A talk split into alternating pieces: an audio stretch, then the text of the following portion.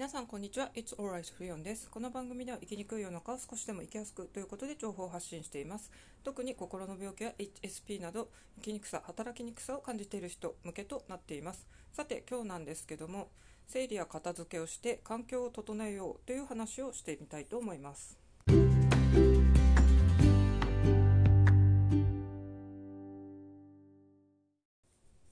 さん風水とか占いって信じますか、まあ、全く信じない人もいると思いますけども私はですね割とそういうのもあの好きで見ますけども、まあ、自分にとって都合のいいものだけを取り入れるというですね割とこうあのうまい使い方はできてるんじゃないのかなと思います。で掃除とか片付けの本もですね、まあ、ずっと人気ありますけども本当にあの断捨離を提唱した秀子さんもですねあとこんまりときめきの片付けを提唱しているこんまりの本とかも読みましたし、まあ、こんまりさんは本当当にあのネットフリックスの方で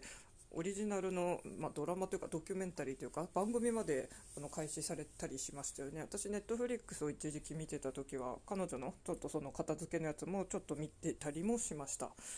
であのまあ、そんな感じでみんなやっぱりですね片付けとか断捨離きれいに部屋を片付けてすっきりした気持ちになりたいとかあと物を持ちすぎてて身動き取れないとかですね本当に処分したいんだっていう あの需要はすごい高まっててそれは日本だけじゃなくてアメリカ？アメリカなんて本当にこんまりのそのドラマ見てるとですねドラマというかドキュメンタリーを見てるとですね本当に一軒家の戸建てはめちゃくちゃ広くてですねあの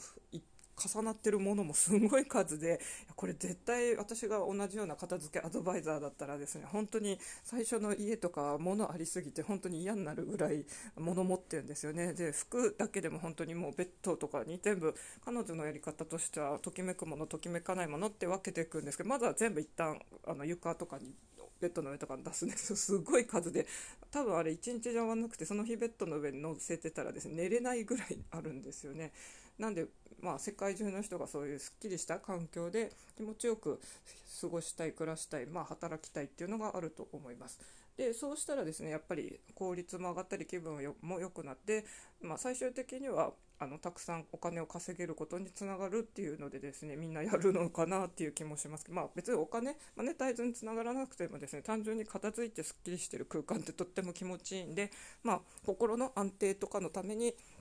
片付け掃除しましょうっていうのでですね私も本当に、まあ、人生どん底時代がずっと本当に長くて本当に闘病生活を送った20年ってやっぱ暗いですし思い出したくもないし思い出したらやっぱり今でも悔しくってですね辛すぎてあの本当にたまに涙出てくるぐらい嫌な経験とかいっぱいして本当に貧困の苦しさとかはいろいろ体験してますし本当に借金とかで返せないとかいう苦しみで本当にそれからですねやっぱりもうあの命を絶とうかまではいかないですけどとりあえずそれぐらいまで悩んでたこともあります。でも私はですねとりあえずいいと言われることは何でも割とインプットやたらとするタイプなんですけども実行できることはすぐやるタイプでもありまして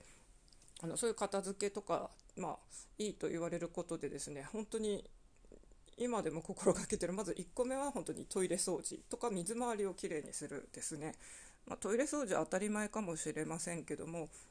ま自分のその用を足したですね あのそこの場所をですね綺麗に保てない人がですねそれ他の人に気遣いとかもできないんじゃないかなって気がします、まあ、今は1人暮らしなんで、まあ、自分のものは自分でそうやって片付けたり掃除しますけども正直家族で暮らしててですね特に男性に多いですけど本当にあのしっぱなしっていうと悪いですけども飛び散りとかも無視して私の実家もですね本当にもうなんかそういうシミとかいっぱいついてて汚いなと あの実家に1回に2度ほど連れ戻されたことがあるんですけども。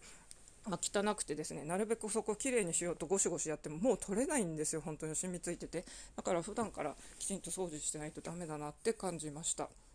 あと水回りですね、割とこまめにやってたつもりなんですけど、去年の部屋って私1年しか住んでなかったんですけども、で、新築だったんですよね、ピッカピカで、一応それをキープしようと頑張ってたんですけども、最後に引っ越す時ですね、割とこう水道の蛇口、どっちの洗面所とか台所もですね、あの普段あんま拭いてなかったんですよね。あの一応濡れたままでも大丈夫だと思ってたんですけどもその放置してるだけでもですね水の跡とかが意外とこう後に残っちゃったりすることに気がついてたった1年しか住んでないのに新築のこの水道とかがですね以前のピカピカだった状態がキープされてないってことですごいショックを受けたんですよね。しかも割と日々掃除とか頑張ってた方なんでなんで今回新しい部屋ですね今回の部屋はリフォームあの仕立ての部屋で一応台所設備は全て新しくなったんでまたピカピカなんですよ。お風呂も水道線は取り替えられてたんですよね。なんで今度こそですねこの入った時のピカピカ度合いをこうキープしようと毎日きちんと水で濡れてるのも拭いてですね今のところピカピカなのはキープされてますこの水回りとかトイレとかの掃除ってめちゃくちゃ大切だと思いますのでもしですね今ついてないなとか思ってる人はですねこういう些細なことからちょっと取り組んでみるといいのかなと思います。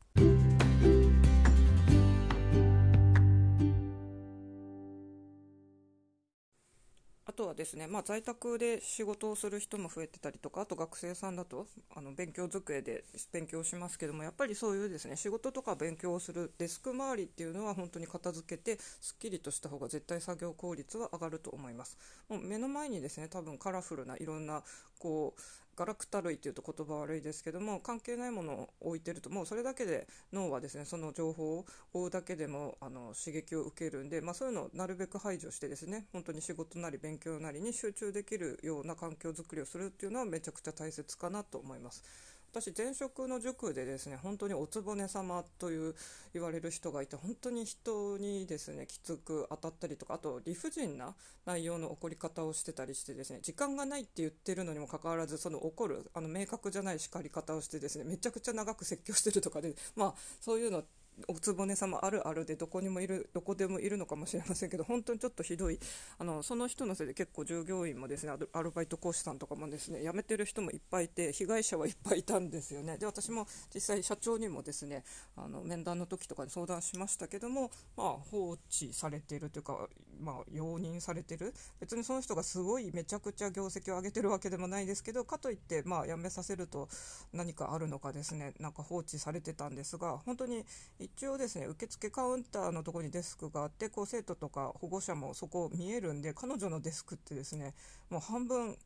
書類の山で本当にですね1メートルぐらい書類が積んであるんですよ。机の半分も埋まってるしその横の棚的なところもですねそのあのずっと本当に積み上がっててですねまあ教室長もですねやっぱりお客様から見えるところだからそこきちんと片付けてくださいって言ってるのに片付けてないんですよ。まあ、これって私全然この人のこと仕事ができるとは全く思いませんでした。身の回りの底の片付けもしかも指示もされてるし実際問題ですね。教育ってサービスなんで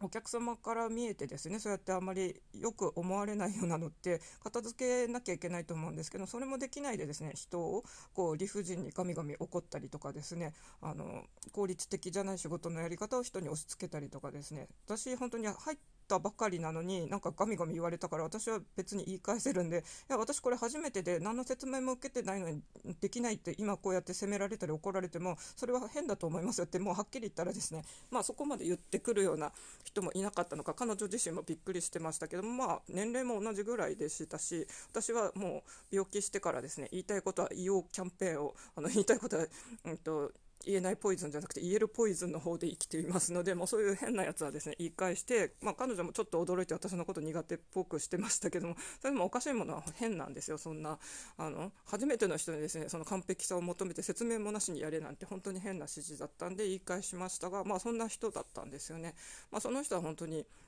整理整頓ができないから私はですねちょっと人間的にもあと会社の先輩的にもその人のことはちょっと内心あのいいとは全く思っていませんでした。で実際問題そういうお店とかの、まあ、お客さん商売でですね 部屋とかそういうあの事務所とかが来てないっていうのは、まあ、印象良くないですよね。なのでここはですねちょっと顧客の目線に立ったらですねあの片付けるの当たり前だと思うんでその人はそうやってそれをできないのに威張ってるっていうのは本当に変な話だなと思うんですよね。なので皆さんもですね今ちょっと、まあ、受験勉強をしてるとか、まあ、在宅で仕事をしているけどもなんとかこう集中したけど気が散るって時はですね本当に机の周りをその環境に整えるとかですねもしリビング仕事とかあのリビング勉強してる人とかはですね集中できないって言ったら本当に1人用のあのテントとか今在宅用のも売ってるんでそれ使ってでもですねあのちょっと皇室のスペースなり人から話しかけられないようなちょっと枠とか柵とか作って取り組むのがいいんじゃないのかなと思います。私は1月に本当に新年早々ですねちょっと机の向きとか大きく変えて割とあの心地いい環境が作れましてあとですねピアノの向きもちょっと向きというか場所をちょっと変えたんですけども、まあ、風水的に言うとですね南の方を向いてこう寝ると芸術的な才能がなんか発揮されるみたいな言われたりもしてますけど まあ別に寝てるわけじゃないんですけど南のこう方に向けてちょっとずらしたんですね。同じ南に向かってても。そしたらですねあのまあ、割と私ピアノの上にちょっと物を置きがちだったんですけど今きちんと片付けたらですねなんか弾きたい時にスッと弾けて割とこうなんですかねこうピアノを弾きたいという芸術的な気持ちが今までよりこう湧き出るしかつすぐ弾くっていうので実際にできるって感じなんですよね大人のこの習い事とかピアノとかですね本当に弾きたいと思ってもその時すぐやらないとですね結局仕事とかいろいろ他のことをやっちゃってですねあ今日弾けなかったなみたいな感じになりがちなんですよねなのでちょっとそこは場所を変えてよかったなと思ってます。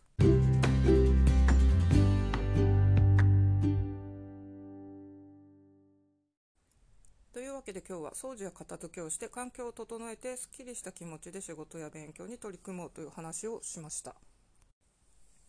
この前ですね、えっと、札幌の友達がですね東京にあの出張で、まあ、